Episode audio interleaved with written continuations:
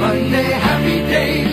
Tuesday, Wednesday, happy days. Thursday, Friday, happy days. The weekend comes, my cycle hums, ready to race to you. These days are free. These days are Share them with me. Goodbye, gray sky. Welcome to Rockin' All Week with You, Season 4, Episode 2. I'm your host, Dan, and this is a Happy Days podcast. I hope you're enjoying this Happy Days podcast. We're around episode, I don't know, 34? 33? 34. Let's say 34. Somewhere around there. But this is a, this episode, uh, second one, we are covering two half hour episodes Fonzie Loves Pinky Part 3 and A Mind of Their Own. I explained in the previous episode why the second part of a two parter is called Part 3, and so I won't explain it again.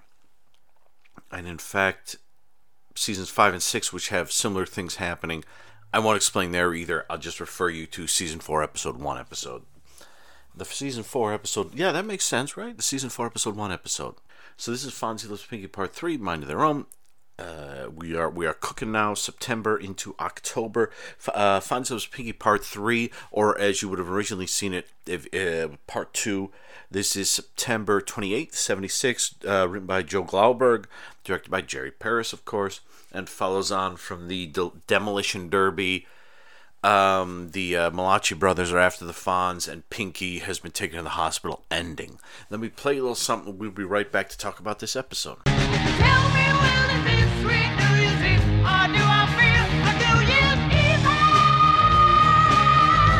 One night they were celebrating New Year's Eve, he was out, ending their life.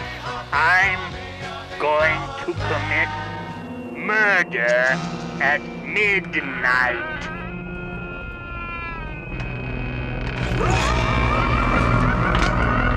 Call me evil.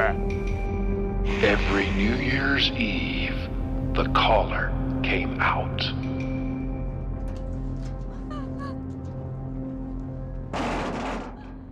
Here we go. The demolition derby is in full swing. The Fonz is angry, although not quite as angry as he seemed at the end of the previous episode. But that's a cliffhanger thing for you. They're doing all that all the time. And he he he very quickly takes out the Malachi brothers. He actually um, seals Count Malachi into the men's outhouse, which is release the pigeons, which is very uh, very funny image. Uh, and he goes to the hospital with Richie to find out how Pinky is doing. And he, I'm probably going to just spoil this one. He announces that he wants to ask Pinky to marry him. She says yes. He says he'll follow her around the country, uh, you know, with her show, be her like the head, the president of the Pinky Corporation. Everything's going fine until the Pinkettes bring the Fonz his paycheck. And the Fonz isn't too thrilled about that and realizes that he's just going to be, he's not going to be the Fonz anymore. He's going to be Mr. Pinky Tuscadero. And he says, Sorry, Pinky. And she says, I understand. And she leaves, never to be seen again. I guess, I guess now Leather will show up. Leather is her cousin, her sister. I forget. We'll we'll we'll get to my sister, my mother. Um, we get we'll get to that when we get to that. But let let's do. Let's real quick. Let's talk Roz Kelly. Roz Kelly played Pinky in this. As I mentioned in, the previous episode, they had ads for you know the Fonzie's getting a, the Fonz is getting a girlfriend. Yeah. Uh, well, they didn't, they didn't quite go like that, but it's Pinky Tuscadero who was mentioned in the previous season, just the way Jenny Piccolo was mentioned in the in the previous episode. They sort of lay the ground there, and um, now now none of this. Like, I mean, the thing with Happy Days is is is this is me being retroactively having fun with it. But there's another big moment in this which seems a bit like why did they do that? Which is actually laying the ground for stuff that happens much later in the series, and I will I will mention that in a moment if I remember. I'm kidding. I hope I remember. One of the things that the show does that is fun is, you know, the previous season mentions Pinky. Now we get Pinky. The previous episode mentioned Jenny Piccolo. Soon we'll get Jenny, and she'll become a major. I mean, major character. I mean, when we hit season ten and Joanie and Chachi are gone, uh, Jenny and and Richie is gone Ralph is gone.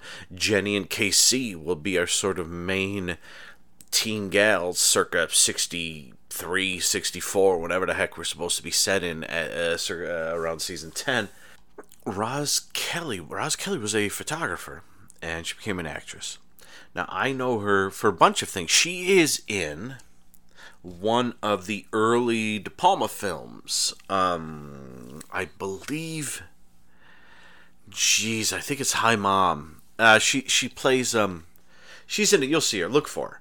You'll you'll see her in that. Um, I don't want to ruin it because I sat there. I got uh, Arrow Video put out a wonderful uh, set that my, my sweet wife got me uh, for Christmas a year or so ago, uh, with greetings, hi mom, and the the society party, the dinner party. That was not so great, but greetings and hi mom are lots of fun. I'm a huge De Palma fan, and um, you know those two are lots of fun. They're not quite the sort of suspense, horror, crazy ass kind of things. Some people would call, um, you know, a Hitchcock ripoffs. I say, I don't know. I don't know. I mean, couldn't we all call much of cinema like D.W. Griffith ripoffs? I don't know. He he invented kind of the vocabulary of cinema. You know, as as troublesome as some of it might be um, in the teens. So you know, so so to um, to to call De Palma and say you know this is Rear Window and Sisters is Rear Window and uh, Dress to Kill does a, psycho thing and you know all that kind of stuff and you know Blowout is Blow Up. I know that's not Hitchcock. You know, um, Body Double does a Rear Window thing, sort of voyeuristic thing. They shove it um, yeah, so she's in one of those, and she's fun in that. It was it's one of those performances where it's like you sit there watching the scene. I think I think it's the scene with De Niro. He's the star of of Greetings and, and Hi Mom, and you kind of watch it and go, "Is that who is that? I recognize it. Oh, my God, is Roz Pinky Tuscadero Kelly?" And that brings us on to another of her her big roles, at least to me. Curse of the Black Widow. No, I'm kidding. She is in that, and she's great, and that's a fun TV movie the at the end of September, second half of September, these two episodes there, they're huge. The ratings are huge. The show is number one. Roz Kelly has been sold as Pinky Tuscadero, the Fonz's girlfriend. Spoiler: At the end of this episode, she is no longer the Fonz's girlfriend. She rides off into the sunset in a decent mix of studio shots and on-location shots, and a decent mix of some, you know, dubbed-in voices and not dubbed-in voices. But she's gone she will not return. I think folks who folks who think about the Fonz's romances in this show because he has a lot of them, they they remember Pinky, but they forget that the best romance he had is season 10 with Linda Purl. And not the same Linda Purl character from from season 2, but I forget her character's name, but you know, she's with um the gal from Poltergeist. That's that's the Fonz's best romance because that develops over a season it has a bit of an ass kind of ending to it at the start of season 11, but season 11 kind of has to when budgets are cut and cast members are cut down, it has to readjust itself very quickly, especially with Joanie and Chachi returning. That's that's me jumping ahead, but pop culturally, the Fonz and Pinky is the romance they remember. It's not really that much of a romance, though. The tricky thing with this episode is they get uh, engage properly halfway into the episode, which means that I don't I don't know if you know I don't think you would have noticed when you originally watched it, but in the second half of it, it falls apart like this. I mean, it almost feels like the way they set up the first part or parts one and two, the first hour, and the way they set up the first half of this episode feels almost like they were told she's going to be here. She's going to be here for a while. The Fonz obviously isn't going to leave but but one gets the feeling that they're working towards putting something together. I mean, even in the first half of it, there is you watch the first half of it and it's like you know, it's implied that she's going on the road, she's doing her thing, but it's the second half of it where the Fonz is the prez and he's in charge and he gets the check and he's bothered and he ends it. It really to me feels like I would almost love to see if if was it Arthur Silver wrote the first hour of this the the, the previous episode. I would love it if it was Arthur Silver and Joe Glauberg, almost as if Arthur Silver wrote one version Then, when they decided that Pinky wasn't going to continue, Joe Glauberg was brought in to write the second half. Because if you watch it, just just sit down and watch it. The first half sets up, takes a lot of time setting up the Fonz wanting to propose. He has Richie give one of his Richie speeches, and Richie is, is kind of half hearted. And the Fonz says, Oh, that was awful. And Richie says, Yeah, I know, because I think you two should get married. And then and then the Malachi brothers show up in quite a sweet moment where you realize it's just there's no there's no there's no animosity. It's just this is what we do. We're on we're on we're on you know it's like if you it's like if you're on the PBA bowling tour, you know, and and I don't know, you know, and and and you know, like one day Mark Roth came out like knocked over Earl Anthony or something like in the late '70s, early '80s kind of thing. You know, it wouldn't you know it's not it's not personal. It's just like this is how we make our living. This is what we do. You know, and they and, and as I mentioned in the previous episode, you know, um, Zarako um, do, doesn't actually he, he he still in this episode he is surprised like what the heck were you doing getting out of your car so it is an accident and as i said too the way the stunt woman does it is really professionally done to the point where you think i mean like i feel like me getting hit by a car was worse than what happened to pinky uh, so so this episode t- to me this episode really feels like the first half is a setup for Fonzie's Happy Days. And then the second half is everyone scrambling around to write Pinky out as quick as possible. They leave in a really weird moment, which I'm going to mention in a moment. Well, I'll mention it now. Joanie, who's very grown up, is not wanting to go.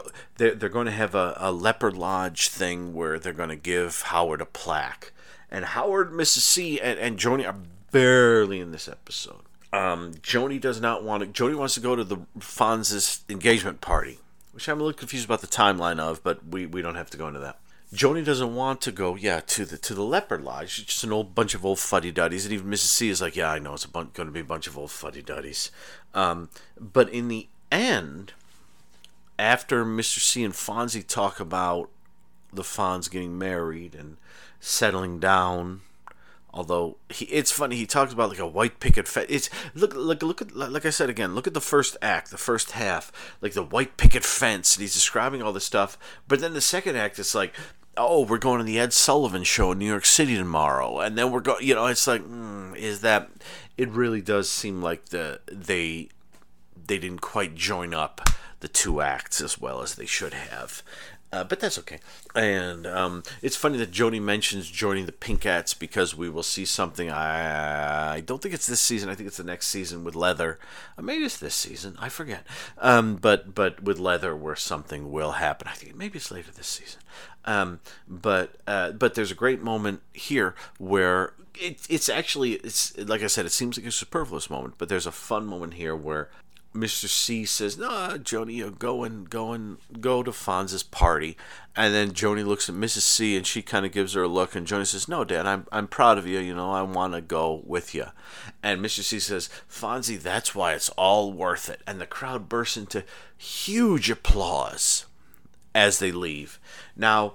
That to me seems like a leftover joke from an early draft because it doesn't match up to the fact that the Fonz is about to get the check from the Pinkettes and say, I can't do this but it does match up with the Fonz we will see as the show goes along. Um, I'm not going to go too in depth into it right now, but it will stretch into uh, the romance in season 10, and it will stretch into passages, the um, the finale of the not the last episode that aired. We'll get to that when we get to that, but the series finale. And so it's it's an interesting moment that that to me seems very overdone right here. It's like where did that come from? Why did you do that? You know, this is this is very much now like a good times crowd. It's an all in the family crowd. It's a mod crowd. They're shrieking and screaming about everything. Uh, They did that in the third season, but really here they're really going for it. I think the thing that buoys it is some very nice scenes between uh, Henry Winkler and Ron Howard. Uh, Richie is is really uh, great in this episode. Uh, the the Fonz kind of goes through a lot of emotions, and he's here and there, and he's up and down. And when he gets the pink check from uh, Pinky, he's he's down, and and um, doesn't doesn't the um I was gonna say doesn't look at the Pinkettes. The um the the scene where they give the Fonz the check, and the the dark haired Pinkette, like the brunette, I think she brunette or maybe she black hair, um, kisses the Fonz. Doesn't she look like? Is it? Raffaello from Parks and Rec, you know, the um uh how did you make your money? I made my money. I got hit by a Lexus. You know, that that character, that really annoying ca- Oh, crap. Um his he, he he and his sister are in Parks and Rec, and it turns out their dad is a gynecologist played by Henry Winkler. Boom. Look, look up Parks and Rec. she looks like is it Raffaello? I forget what his character's name is. He keeps getting in business stuff with Tom, and um, because I'm technically homeless, he's a great character and looks like that Pinkette. That's just me saying that. Uh, let's see what else. Uh, oh, Jerry Paris does do some very wide shots of the booths against the wall of Arnold's, which seems really small on the inside right now. Like it's really small. Arnold is only in it briefly. He he he. Appear, everyone appears in the beginning during the demolition derby, uh, throwing out random you know, inter, uh, um, inserted lines. But Arnold, uh, you see him shaving before the party and um, wondering how. Um, uh, oh, I'm sorry. Al is shaving before the party, wondering how Arnold um, made any money off of Arnold's. He must have made some. He, he seemed to be doing okay. I really, I gotta say, I really do think that if you watch the Fonzie Loves Pinky extravaganza as parts one and two, the first hour, and the first act of three as one story, and then you watch the second act of three as a completely different thing, it makes more sense because he's so in love with Pinky. And here, here's the thing: like, like Pinky seems to like the Fonz, but she also seems kind of disassociated from the Fonz, especially the way the Fonz kind of says it's over, and she's like, okay. Oh yeah, and and that final scene where like the photographer, let's like, oh, um, Mr. Tuscadero, we need you in the shot. It's like he's the Fonz, and the crowd is in hysterics and claps and everything. But um, to me, it's not terribly convincing. It it it feels like it, it feels slightly off. And especially the way when that photographer is taking pictures. He you know he shows up at the party to take pictures of pinky and the fonz but it's over so the fonz leaves.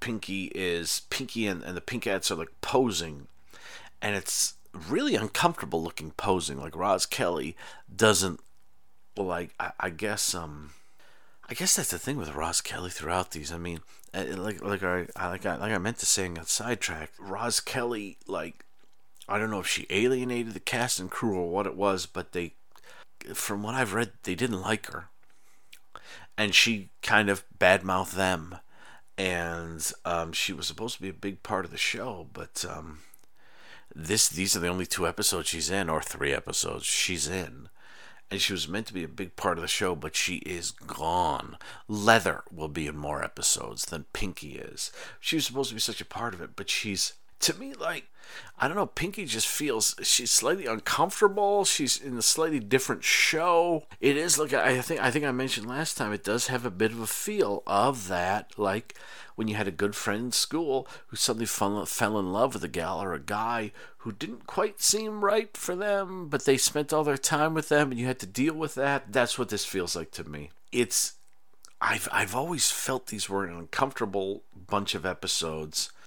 I wish I didn't. I wish I didn't. I wish the Fonz's big romance here was not like that. The, the problem is that in, with Foresight, that season 10 romance is so much better than this. It's better written, it's more interesting, they're a better couple. Um, and this just feels this just feels like a, a shot something to do for ratings and a new direction for the show that failed um through no one's fault well maybe someone's fault i don't know but but just the fault of it didn't work you know and roz kelly would go on and she would be here's the fun thing um about um less than a month from when this episode airs two weeks three weeks she would be in paul lynde's halloween special which shot obviously it didn't shoot at Halloween. It shot in like probably in like August or so. It it shot around the time when she shot this, and in the Paul Lynde's Halloween special, which is so much fun. Camp can camp hurt? Eh, maybe it can. You decide with Paul Lynde's Halloween special.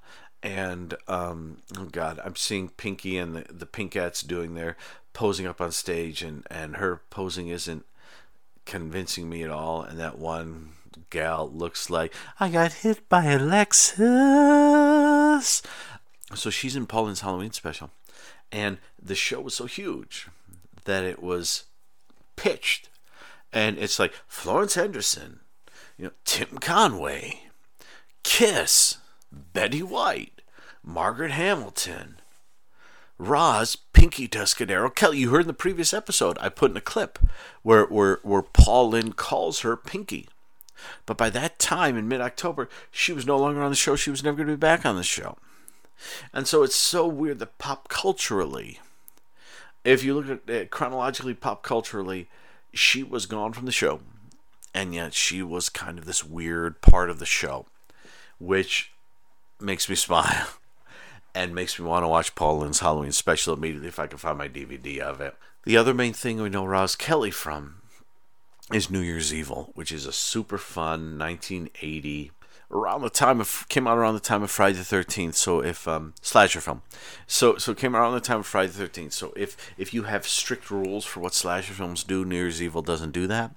It's more of a thriller with horror slasher horror moments in it, which a lot of slasher films were before Friday the Thirteenth made killing and graphic killing, graphic and creative killings that what slasher films did.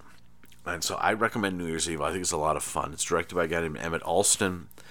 Previously, right before that, he directed a film called Three Way Weekend, which isn't great. But New Year's Evil is fun. And so I, I, I'll stop talking here. Um, I, th- I think this is an episode of two parts, even though this is the third part. The first episode is looking towards a bright future for the Fonz and Pinky the moment the second act begins, it really does feel like maybe like Joe Glauberg's name is listed in the writer credits, but I think I, I think uh, Arthur Silver was like a story editor, so maybe he was like, oh crap, they're not bringing Roz back. I have to rewrite this, and so it feels really.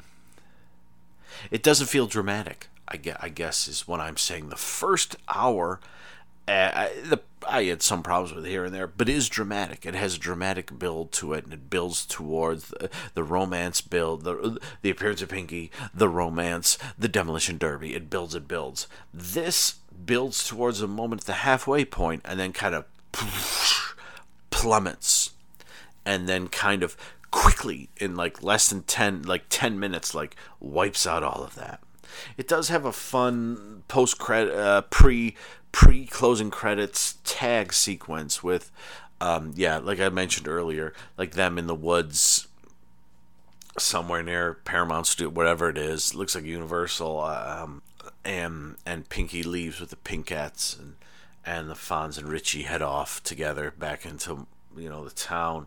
I'm not sure where they are. I mean, it looks like they're it looks like they're either in an episode of MASH or Dukes of Hazzard. I can't I can't say because at this point Dukes of Hazzard wasn't on yet to, to me, that's a tricky thing with Fonzie Loves Pinky. Part, parts one and two, I'm not enamored of. I think they have some good moments. I, I, I, I think that the, the that first hour is the show is almost too in love with the fact that it's so popular and the Fonz is so popular. And part three just has this shift in the middle where it seems like everyone's scrambling to rewrite uh, the ending uh, where they should have rewritten the entire episode. And to me, it feels weird. Uh, do I like it? um, it's okay. It's okay. We're we're into the season now. You know, it's it's sort of one of those things like um, what was it? Um, season seven of the X Files that began with is it the Sixth Extinction, part one and two, which is um, you know, generally the X Files had great cliffhangers at the end of the season and pretty fine openings. But season seven was one of those ones where you sit there and watch the Sixth Extinction Part One and Part Two. You sit there for two hour long episodes going, where is this going? And then when it gets to the end of it, you're like, oh, thank God we're at the end. Now we can get back to regular episodes. That's kind of what this feels like to me. Obviously, Fonzie Loves Pinky Part 1, 2, and 3 are less elaborate than the Sixth Extinction uh, from X Files. Uh, 88? Was that 88? Uh, oh, sorry, 98? 98? 95? 93, 94, 95, 95, 96. 99 sorry 99 but that's kind of what this feels like to me is like okay they did the big opener they pulled in the crowds they got everyone excited all that junk is behind us. Let's see what the next episode brings. And the next episode is a mind of their own. Listen to this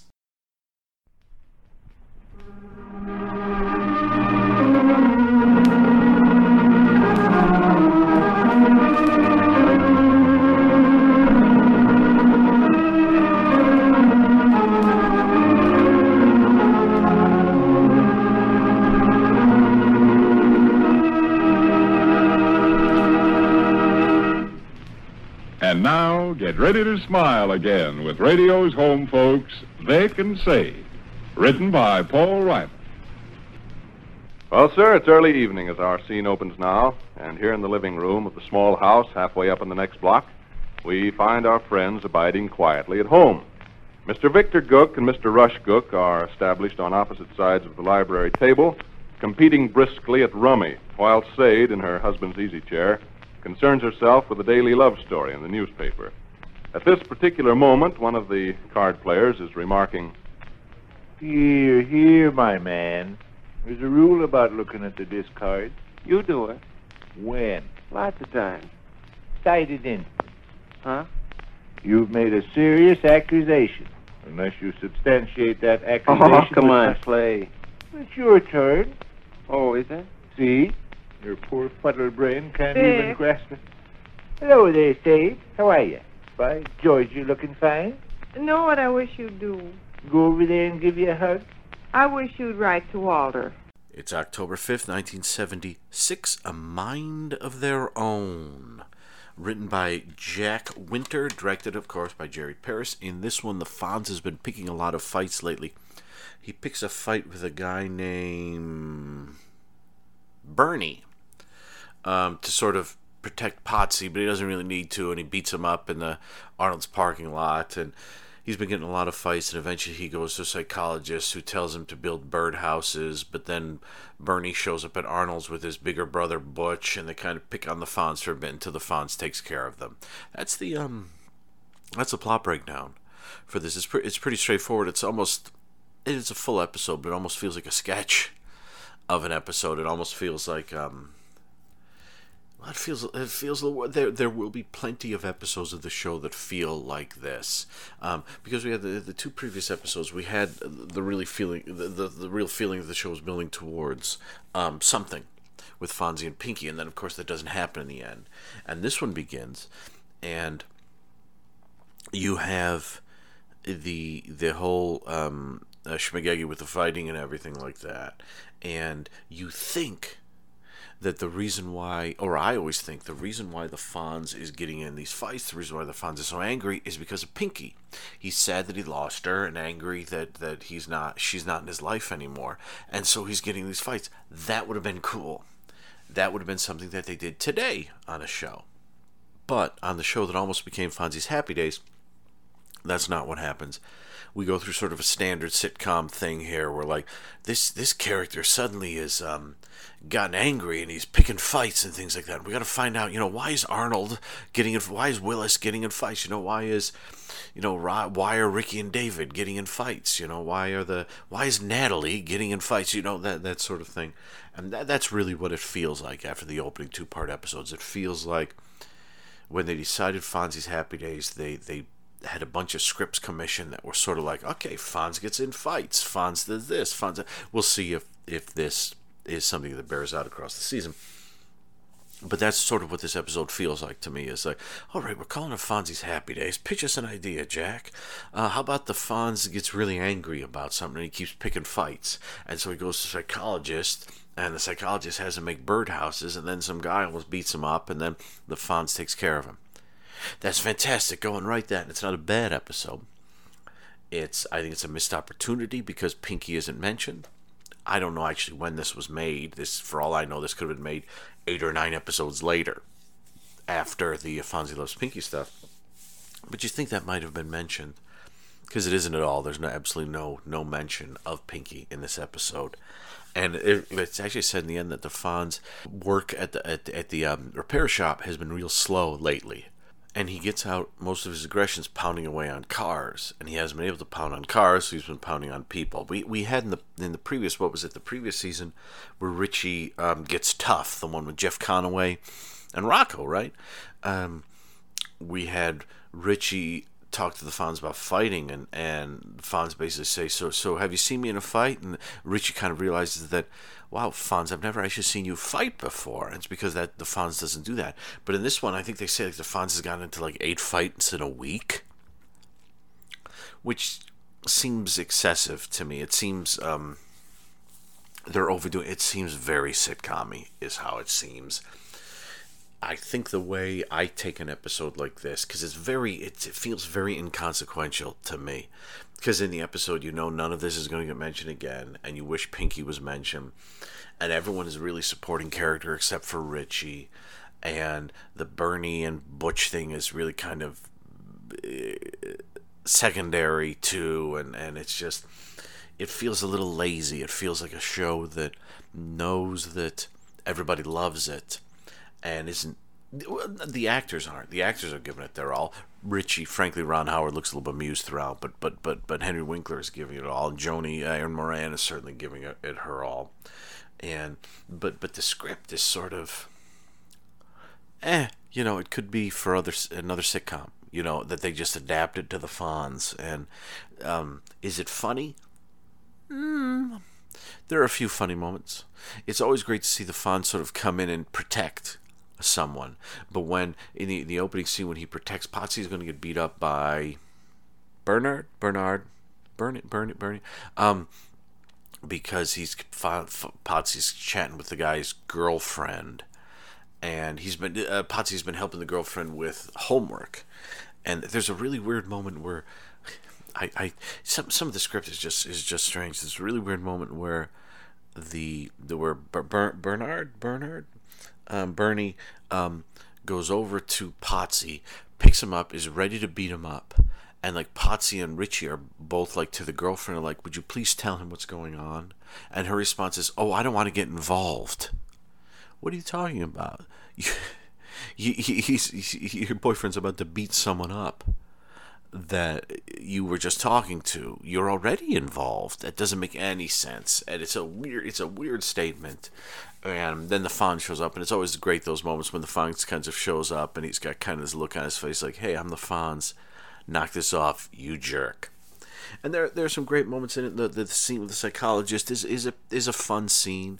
And you know, the Fonz builds his birdhouses and they get smashed up, and Joanie gets to wear the Fonz's um, uh, leather jacket for a while, which is great. And you get to you learn that Howard had a time where he was a compulsive eater, but the psychologist helped him out. You learn that Joanie doesn't make a lot for her allowance every week, and there's a weird moment where she says, like, I need to make more of my allowance. You should see what I have to do just to get. You should see what I have to hang around with just to get a Coke.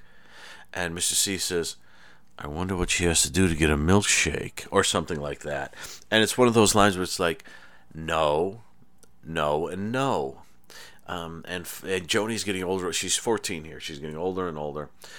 Here's what I'll do. I'll go into the specifics about the show. The actual episode is okay. What I think makes the episode worth watching is, and I don't know this for certain, but one of the joys of Happy Days, along with a lot of um, long-running uh, sitcoms like this, and I know that, like folks who are used to the way stories are told nowadays, and the way sitcom. I mean, everything's got like I'm, my wife and I have been watching Parks and Rec, and we're almost all the way through Parks and Rec, and it's a fun show. It gets its tone wrong sometimes, which confuses me. I think I've said this before, but because now we're near the end. Um, but like Parks and Rec, everything is serialized, and so much stuff is serialized, and you, and you don't get a lot of like standalone episodes of things. You know, like one of the reasons I love Doctor Who is Doctor Who still does um, will do um, you know very much standalone kind of things. And when it serializes stuff, like Steven Moffat did for Caesar Series Six, it seems to confuse people, but Anyway, um, so so shows like this doesn't they don't serialize. I mean, we get stuff like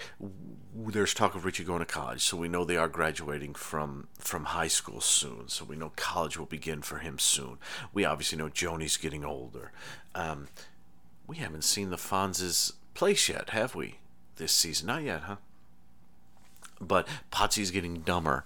Ralph Ralph calls Joanie in the leather jacket is Leo Gorcey with freckles. Hey, Leo Gorcey's pretty funny as far as the Bowery Boys go, you know, and and, and all of those uh, all those movies. Hey, I own all four of the Bowery Boys. That's I've said this before. The four four Bowery Boys Warner Archives DVD set with all forty eight movies, and actually, over the course of I think it was May and June, I watched all forty eight in order. I gotta tell you, some of the last ones where Gorcey isn't in them anymore, and it's just Huntz Hall. As much as I love Huntz Hall, those are a little rough to watch. Le- Without Leo Gorcey, their Slip and Sach got to be together. Without the two of them together, it gets rough. But I like the Leo Gorcey with freckles thing. Um, that made me laugh because if this is the end of the '50s, the um, the Bowery Boys movies ended in '58. I think around there, so they still probably would have been playing. There were so many of them; they might have been playing in like a second-run theater or something like that. To me, the best way to enjoy this episode is to take it as sort of a brief chapter. I mean, because look at look at the way it's structured. It's it's really kind of odd the way yeah he's fighting, and then they have this scene with the psychologist, which is maybe like four or five minutes long, and then they go to Arnold's and they meet the Jerks, and then they go back to um, the Cunninghams, and Fonz learns that people are kind of thinking he's a, he's a he's a coward. Then he goes back to the Cunning, and then he goes back to Arnold's, and it ends. And then there's a strange tag scene with Arnold dancing with a gal. I hope you're Italian. We love Arnold. He's going to become a great character as the seasons go along. Here he's we're still a little iffy on him, or Al. Sorry, why do I? I'm gonna I'm, I'm gonna keep doing that because I I've been talking about Arnold for the past season. Sorry, Al. Al has the has the sort of um, dance with this this woman and and uh, yeah, um, it's. I mean, I, I think there there hits hits a point with sitcoms like this where there's so many episodes. I mean, we're not even you know there are approximately 250 episodes we're going to be discussing here. Counting hour long episodes is one, not two. 250 episodes, and we're not 100 in yet. So we got a lot of episodes to talk about and there are going to be episodes that are important. Then there are going to be episodes that mean something. There are going to be episodes that will you will look back at when we get to future episodes and go, "Oh, okay. This this was actually remember when this happened 2 seasons ago?" I don't remember if this is one of those episodes. I don't remember if the Fonz suddenly flaring up and fighting with people I know there is an episode where we're going to see him in a flashback to when I think he meets Richie and he was when he was in a gang still, but that's not for a little while. Maybe that's this season actually, but I don't think I don't think so. But I, the way I look at the episode like this is, to me, it's very much, um, it's a chapter. It's a chapter in an ongoing story. It's a segment. I mean, you you must remember. I mean, uh, this this is a bad time to. I mean, I'm I'm recording this September fifteenth, twenty twenty. Hey, happy 55th anniversary to Green Acres. Oliver buys a farm aired. Um, uh, it's eight o'clock right now. Um, it's, I'm sorry, six p.m. right now Pacific Standard Time. I believe it aired at nine. So in three hours from now, 55 years ago, GA began its run. Bitchin'. So, anyways, and, and yes, I would love to do a Green Acre show. I would also love to have you read my Henningverse book. But we'll that that'll be another time. So, oh, you know what? It's funny. I have the I have the episode on here, but I forgot to actually hit play on it. So look at this episode as one in a continuing series of chapters. It's it's tricky because in the first two seasons, because they were um, without the laugh tr- with the laugh track, single camera, things felt a bit more substantial. I think here they feel like a series of comedy scenes, and then it ends. And that's not bad though. And watch it, enjoy it. We've got 250 of them. It's not a problem. But it also means that at the end of it, it does feel inconsequential and doesn't feel like doesn't feel like we've accomplished much. And the problem with Fonzie Loves Pinky Part One and Two and Fonzie Loves Pinky Part Three is at the end of those we didn't feel like we accomplished much either. So I think what we're watching here is an extremely popular show um, in a weird space where it it was meant to sort of reboot itself or reform itself as Fonzie's Happy Days, but it's not going to. And so I think I really feel like we're still in a weird space where it is still Fonzie's Happy Days, although it's not supposed to be. And maybe that'll clear up in a in a few episodes. I don't know. I'm just gonna say, watch this episode as a chapter in a very long book. A good chapter. That's an okay chapter. There's some laughs. You'll enjoy yourself. It's not boring. It's definitely not boring. Is it good? It's good. Is it great? No. But it's worth watching. And let, me dive into some some incidents. And I'm not meaning to put down, you know, I'm the episode is is pretty decent, standard mid 70s sitcom. Um, and I kind of wish Potsy had more to do because Anson Williams is really has has some great moments here when he's being picked on by um, Bernard Bernard there. Um, but anyway, uh, what else do we have going on in here? Bill Idelson plays the psychologist, and he's he's pretty he's pretty fun. And there's a great bit where the Fonz is kind of making out with his secretary, and he's like, "Oh man, I've been trying to get her to go out with me for ages," and it's implied that he gave her the job as a secretary because he wanted to go out with her. And I think, forgive me if I'm wrong, but at the end of the episode, when the Fonz and Richie are going on a double date, he's with the secretary. But Bill Idelson is known for writing several episodes, two episodes of Happy Days, and he actually wrote. And I'm guessing since back at this time period, when you wrote something, most of the script was yours, unless there was something terribly wrong with it.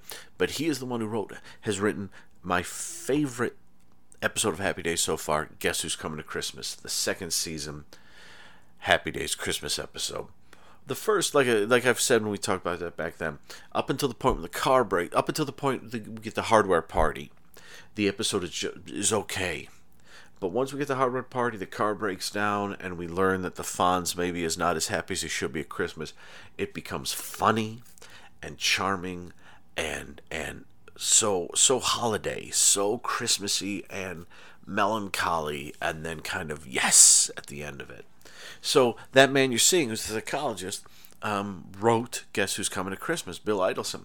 Bill Idelson was also Rush Gook in um, my favorite, second favorite, top three, top four old time radio shows in America. So we're talking shows like we're talking like Amos and Andy, circa 1929 to um, 62, when yours truly Johnny Dollar and um, uh, Suspense went off. Uh, Dragnet is one of my favorites. Um, anything Bob and Relay is Bob and Ray. Bob and Relay. Bob and Ray is one of my obviously Bob and Ray related, and it became Bob and Relay. Bob and Ray related is one of my favorites.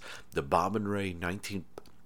I'm looking forward to Bob and Ray. Bob, Bob, Bob and Ray show up on the show in season six or seven, I think, when the Cunninghams get married again. Uh, Mr. and Mrs. Get married again.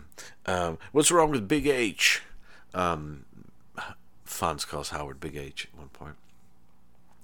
But there is there is the the CBS Comedy Time, 15 minute, five times a week, 1959 to 1960 show that um, Bob and Ray did. You can get you can't get all of them. There would be like 250 episodes, but you you uh, you can't get all of them. But you get about 210 or so of them, and they are a flippin' joy. Um, but Vic and Sade is probably is top top three of my all-time favorite shows ran from 32 to 44 you can look it up. It had a couple iterations after that but it mainly ran from 32 to 44 it was on it started six times a week. It was a strip show which is what the soap operas were called. It was on six times a week originally uh, monday through saturday then it was monday through friday and it was 15 uh, generally live all, I pretty much always live um, five 15 minute episodes a day. It's an incredible show throughout its run, apart from little bits here and there, it was basically three to four. It started off as two characters, just two, then three, and then four. And sometimes there's only two in an episode. So occasionally there was only one. And it's the Gooks who live in, um, I think they live outside of Chicago. And it's Vic, his wife Sade, their adopted son Rush, who was played by Bill Idelson. Mr. Bill Idelson, the psychologist in this, played Rush up until uh, like 42 when he joined the army and fought in World War II, and there was a replacement. Russell was brought in for him, and uh, there was another character, Uncle Fletcher, on there too. Those are the main characters, and the show was great because pretty much every episode was every episode was written by the same guy, Paul Rhymer. And so he wrote five 15 minute after commercials was more like 11, but like five 11 minutes a week uh, a week and like every day he would come in and you know have a new script for them to do. And um, it was a it's a joy. The show is a joy. Um, sadly there are only about 320 or so episodes that exist. Most of them were destroyed because they did um, um, acetates uh, recordings of, of all of them and most of them were destroyed. But we have like i said we have about 300 of them and they are a joy. They're well written well put together and they're all as far as i know all the ones i've heard are in real time so they're these like 11 minute long snapshots of this very middle class family in in this small town just doing going about their business and it's it's funny, it's charming, it's well written, it's pretty freaking addictive. And Bill Idelson was one of the main characters, so that's awesome. So uh, I could talk about more about him, but I won't. Um, let's see. Uh, yeah, we got the Joanie, eh, Joanie in the leather jacket. Joanie complaining about her allowance. We get some great Jerry Paris stuff where when it cuts from Joanie sulking on the couch, it, it cuts from that to a, a medium, medium, almost close-up shot of Mr. C sitting in a chair, and things look kind of like slightly out of focus or weird. Um, and then whenever they're moving around the Cunningham set of the living room, dining room, kitchen area, like look up at the top like where it's so dark. It's like I I'm looking up like houses at that times. They houses at that time these these houses they really didn't have high high ceilings. So you look up and it's so weird because whenever the camera moves around and you can see like in the corner where the front door is and the window there, it's like you can see so far up and it's so dark and you can't I'm looking at it now. Oh, I can see a bit of the top of the set when Mr. C is telling a story about uh, his eating problem, above like where the Fonz is sitting, no, to the left of where the Fonz is sitting, if you go up above a light switch, you can see the very top of the set there. You can see the light. I love it. That's Jerry Paris. He's beginning to, he's moving the show along. He's keeping it moving at a pace, but he's also letting the side down occasionally, the quality control. And you can see at at one moment in the with the with the tough guys going after the Fonz, with the camera kind of swooped, well not quite swoops, moves in front of the booths. You can see the edges of the booths where the wall should be, and you can just see more floor. So you realize, okay, all those times we've seen the booths not there. So the booths, I guess, do move. I guess the booths get locked down by Al and then Arnold before him, and the booths can move because they have moved, and maybe there is some space in between there and the wall. I don't know, but um, we are really getting into prime Jerry Paris. Watch the tops and bottom of the sets for things to appear. Mr. C does mention he's going to have to spend is it seven hundred a year or seven hundred a semester to send Richie to college. There is a moment where the Fonz sort of says don't don't say that the Fonz here wasn't in complete control, kind of implying that the Fonz has not been in complete control before, but with just a few exceptions, the Fonz has always been in control, hasn't he? I mean, that's part of the the great thing about the Fonz. That's why the Fonz does what the Fonz does because he's in control. Boom. Eh, I think I think that's about all I have. I mean, there there are other things going on. Um, yeah, Lori Glass and um, are you going to hit me? I like that one. The psychologist says, "Are you going to hit me?" Um, I have written down Rush, and yeah, Potsy has some great stuff here. And, I mean, like, like I said, it's it's a decent episode, and for folks who want more of the Fonz, this has more of the Fonz. It has the Fonz acting. The Fonz just having some trouble and acting a bit out of character. By the end, he seems to be back in character. You know, he wears a blue shirt for a bit. He makes birdhouses. He gets in trouble with what Bernie and Butch. Hey, Butch. Hey, Bernie. I do, I do like that it's not only the Butch and Bernie, who are confused by the Fonz sort of being more peaceful and not wanting to fight. But it's everyone else in Arnold's. Everyone else in Arnold's thinks the Fonz has become a coward. I, I, I it's interesting that, that no no one really seems to be like, hey, maybe the Fonz has a reason for doing that. Maybe there's a. I would love if the Fonz like stood up on a table and said, you know, I'm not going to fight these guys because I've been fighting too much. And I would tell you this ain't the right thing to do, and so I'm going to knock it off. They're going to go away, but the Fonz ain't a coward. The Fonz just doesn't think fighting is the answer but he doesn't do that, and um, it just ends up being a little. And it just ends up being a little like really that's it's it's the the Fonz with all the Fonz is done for the, all the kids in the town and everything else. This is um this is all you got for him. This is this is like he, he, he clearly he's not being cowardly. I mean, he's clearly when you watch him leave after with Bernie and Butch, he's clearly not wanting to beat the crap out of them and he's controlling himself. And they think that's a coward. He didn't run away. I mean, he makes Bernie and Butch run away, which show, shows off the coward part of it. But um, yeah.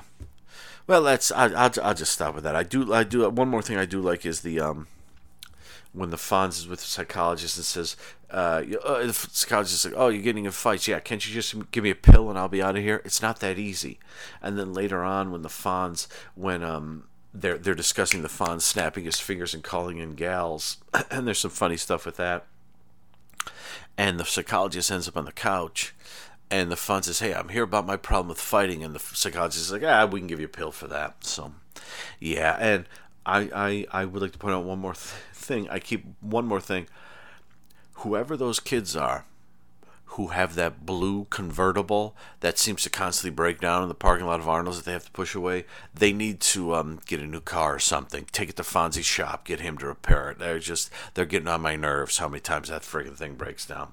Oh, and yes, Fonzie, Ralph, and um, Potts. Uh, sorry, Fonzie, Ralph, and yes, uh, Richie, Ralph, and Potsy are still playing baseball or something or other because there's a scene where they're um, with uh, Joanie in the in the um, in in uh, Fonzie's leather jacket, where um, and I think it's the first scene with the, the birdhouses where the where the guys are in those those nondescript jerseys that are all dirty. So apparently they've just played some b-ball. So I'm gonna leave it there. This this I'm gonna leave it there. That was that was um, mine of their own.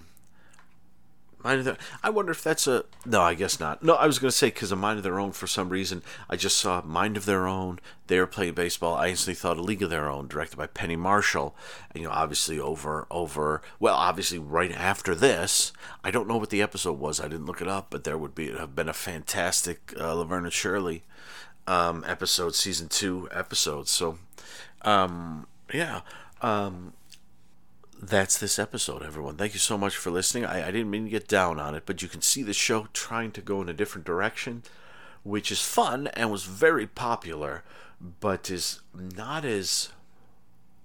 I don't think as interesting as what the show was doing in the previous season. Yeah, there were a lot of Fonz led episodes in the previous season, but there, everyone sort of got episodes and such. So we'll see how this season goes. We're still early on. Let me let me have a look. I'll sign us off. We'll have a look at what's up next. What is up next? Fonzie the Father and Fonzie's Hero. Okay. Well, the next episodes may be Fonzie related. We we will find out when we get to that. So uh, that was uh, season four, episode two of Rockin' All Week with You, a Happy Days podcast. I'm your host, Dan. Thanks for listening, everyone.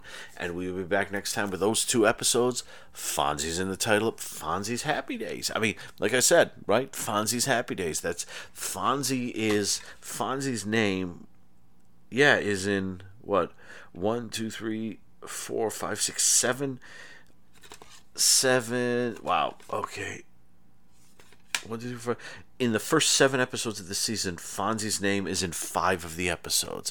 I'm surprised his name isn't in this. I, I almost wonder if, like, it was like Fonzie and the psychologist, and at the last moment they're like, "Well, we're not going to make it Fonzie's Happy Days. Ron Howard isn't happy. Change the title." I don't know. I'll talk to you next time. Listen to this. You can even get it on if you want to. I won't make any kind of.